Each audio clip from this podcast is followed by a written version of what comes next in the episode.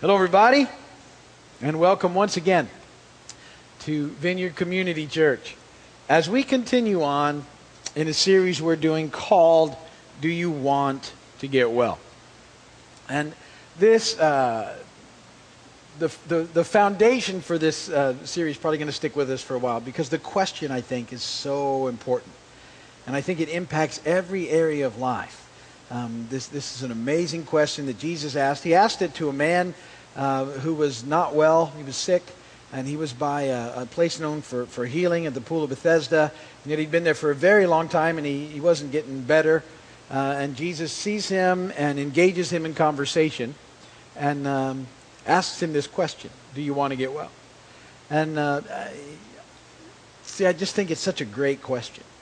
Because, you know, the, the surface answer, I think all of us, which of course we want to get well. But the deeper question is, you know, do you really want to get well? And, and by that I mean, are you willing to make some changes in your life? Are you willing to have faith? And, and are you willing to, to live life God's way? Or do you kind of want to do it your way and sort of would like a better outcome? And, and, and you know, we have all these things that we go through. And I've said that the, the whole sort of question, I believe, revolves around the, the battle that we find ourselves in. That, that we have a very real adversary who wants to steal life from us, and we have Jesus who's come to give us life, and, and uh, life is found doing it his way, and yet our adversary is trying to lie, it, uh, lie to us and steal life away from us, and that, that uh, this is the sort of the, the place where we find ourselves, the tension in that we live in, is this struggle going on, and, and which way we're going to live, God's way or our own way, and, and the differences it makes in our lives.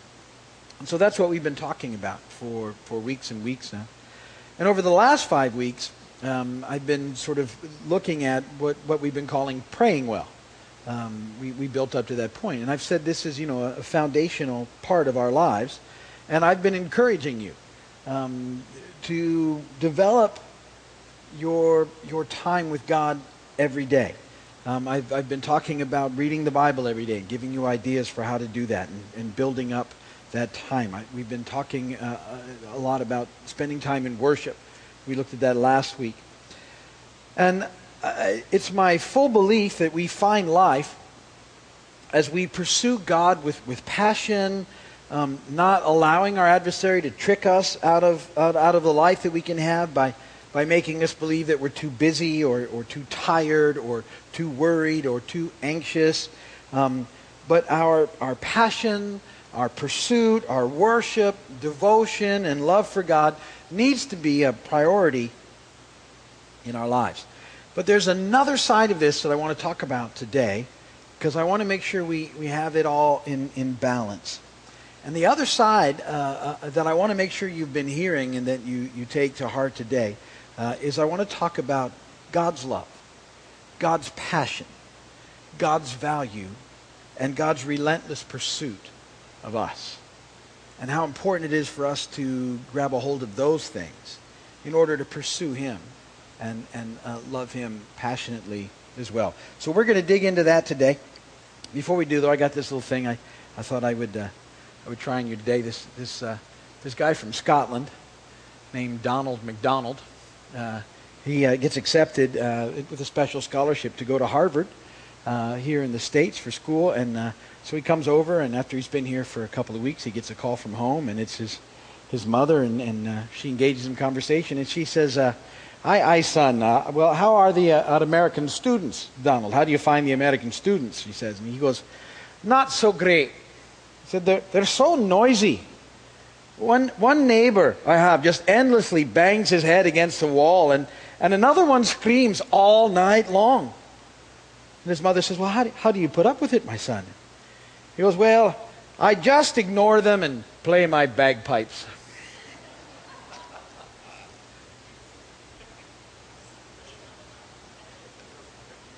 Okay. I love that. Scripture reading here on purpose. Zephaniah 3 17. The Lord your God is with you. He is mighty to save. He will take great delight in you. He will quiet you with his love. He will rejoice over you with singing. And blessed be the word of the Lord. So, developing a consistent time of prayer and Bible study um, is extremely important in our lives. But, but what I want to make sure you understand is that it's done in response to Him first loving us. We've got to get that tension right in our lives. A, if we don't, what happens is our movement towards Him becomes one of duty, and, it, and all the joy gets wiped out of it. But, but because of His love for us, because He's pursuing us, because He first loved us, we love Him. 1 John 4 19. We love because He first loved us. And so, what we need to understand is that the spiritual disciplines and the habits that I've been talking about uh, over this last five weeks or so, and, and, even in the, in the series before that, um, we're talking about uh, these things. I want to make sure that you, you understand that, that in establishing these good habits and these good disciplines in our lives, um, these things don't make God love us more or cause him to come closer. God is already passionately in love with us, and his desire is to capture our hearts with his love. And because if we begin to think that the relationship we have with God is all up to us, um, we will begin to see our connection to him as a duty. And then what happens is we begin to reduce our time of prayer and Bible reading to acts of obedience and endurance and we begin to lose our joy. And our Christian life will start to be defined by what we do for God. And the moment you head in that direction, uh, all of the joy, all of the life, the fullness, and the abundance that He wants us to have, it just kind of becomes something completely different. And so we need to understand that, that we're, we're so much more than just soldiers and servants of the Lord. While those things would apply, um, we are so much more than that. We are beloved children that God passionately wants to be in constant, meaningful relationship with. And that He always has His eye on us, and that He relentlessly pursues us. So I want you to have that understanding of who God is and the love that he has for you. Because that needs to be at the core of everything that we've been talking about. If not, like I said, we'll quickly make it duty and, and there'll be no life in it. And people who, who lose that part of the life become stale and hard-hearted and critical and, and um, they miss out on, on what this life can be. So I've got a few things that I want to make sure you have in you that you understand. Point number one is this that we are the apple of his eye. And, and I've got we in there because I'm talking corporately, but I want to make sure when you hear me say that, that you understand that it's directed right at you. So, so you, each one of you, are the apple of his eye. Psalm 17:8 says, "Keep me as the apple of your eye; hide me in the shadow of your wings." And, and this idea, this concept of being the apple of his eye, it means that he is so close to us, so attentive to us, that we're actually reflected in his eye. I want you to get that, that picture. He's so close, so attentive, that, that you are actually reflected in his eye. He delights in us. He cherishes he enjoys us. And, and uh, you've got to allow that to capture your heart because that's what he wants. That's how God sees you. You're the apple of his eye. He delights in you. Second, we are Abba's child. Abba's child. Romans 8, 14 through 16. Because those who are led by the Spirit of God are the sons or the children of God. For you did not receive a spirit that makes you a slave again to fear, but you received the spirit of sonship. And by him we cry, Abba, Father. The Spirit himself testifies with our spirit that we are God's children. And that word Abba is, a, is an extremely intimate um, word uh, it's a term of endearment that means, you know, daddy would be our equivalent, or, or papa. Um, uh, it, it's, it's like children running up to their father um, who, they, who they love, the, the fact that he's just come home, and they run up saying, Daddy, Daddy, Daddy. Um, it's, it's that same kind of understanding. It's that same picture of, of intimacy, of a connection. And, and it's, it, it conveys the idea of a child crawling up into the lap of a loving father. And, and, and as Abba's child, we're invited to crawl up into his lap and to be wrapped in his arms of love. See, again, this, this concept that, that, uh, of who we are is so important that we understand that that's the kind of love that God has for you. We, we're blessed at our house, in, in our family, not in our house, but in our family, that we just had a, another new grandbaby. And uh, my son had a baby, and uh, little Stephen Douglas. And, and the, um, it's so neat to watch the love that's poured out on this, on this baby by all of us, but I, I particularly watch my son as he, he loves on him. He's, he's got that daddy's love for his baby and loves just to hold him and, and look at his face and, and, and, and kiss him and make sure that he's safe. And, and uh, um, that, that, see, that picture to me is such a picture of, of the way that God loves us. When, when he sees us, he, he, he, just, he just loves it that we're, we're there. And, and that, that he wants us to crawl up into his lap, to, to, to, to settle in his arms, to just rest in him. To, to know that it's a place of absolute safety. It's a place that we belong.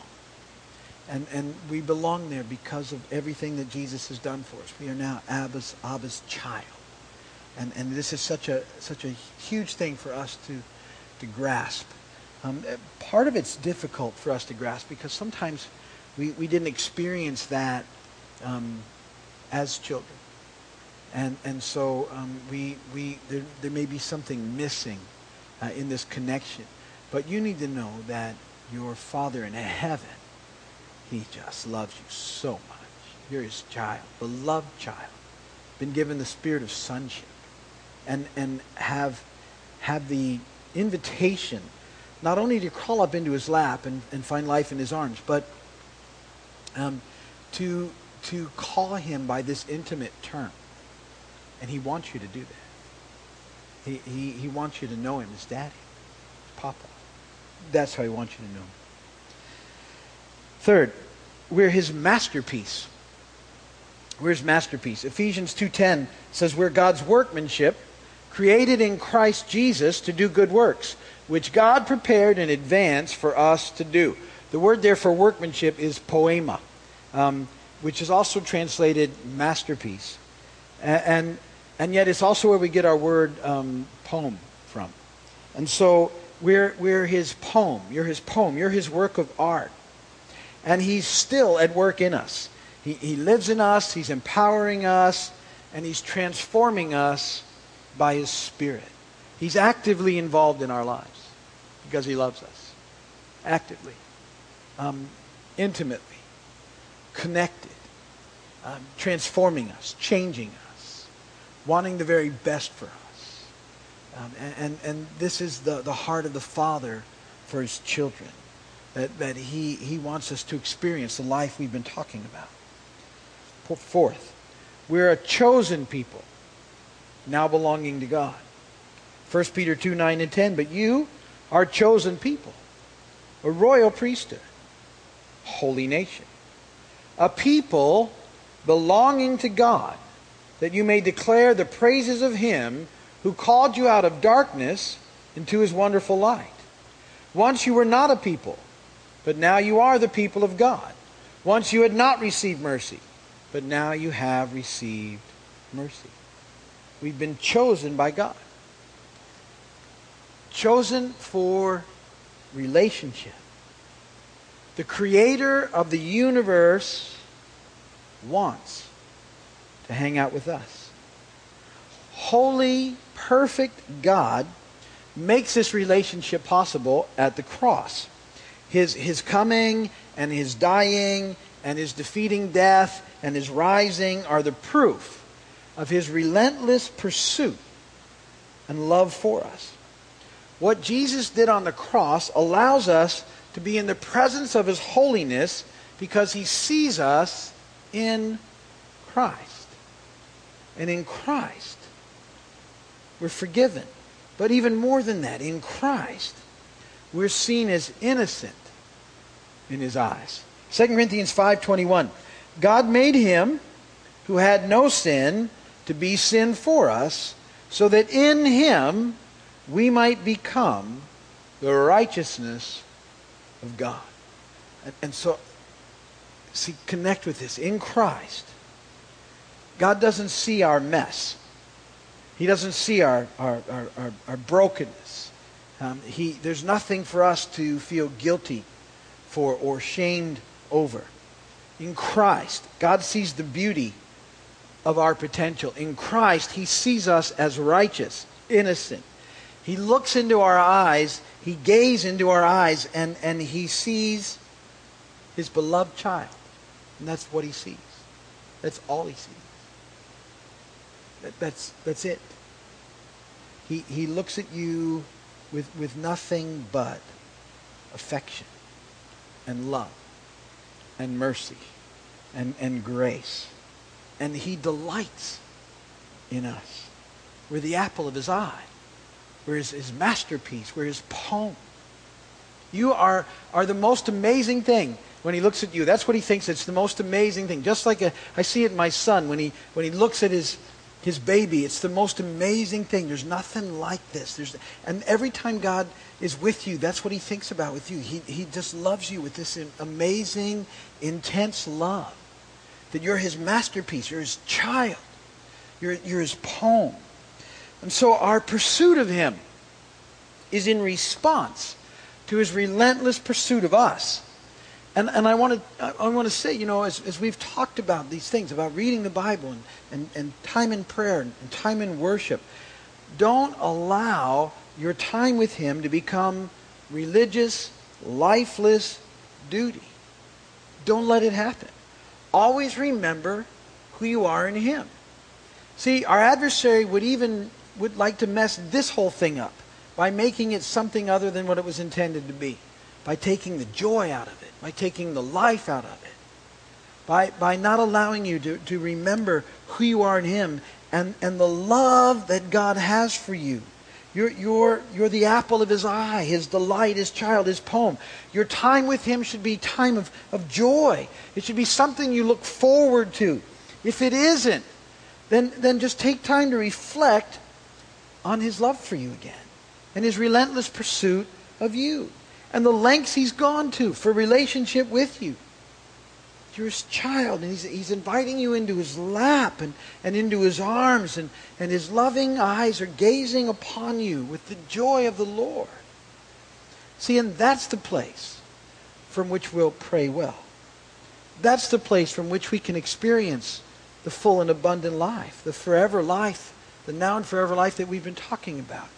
It's, it's from that connection and, and I just want to make sure that that's in place. With all the things we've talked about, and me, me telling you, okay, now I want you to read the Psalms, and then the Proverbs, and then Old and New Testament. I want to make sure that you're spending time at His feet in worship.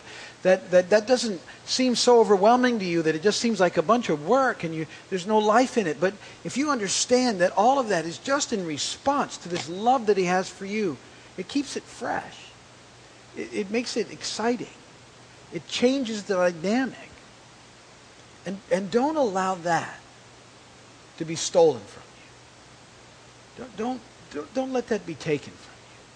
It's one of the most amazing gifts that we receive this side of heaven. It's that God wants relationship with us now. And he's relentlessly pursuing us and actively involved and loves you. Just loves you.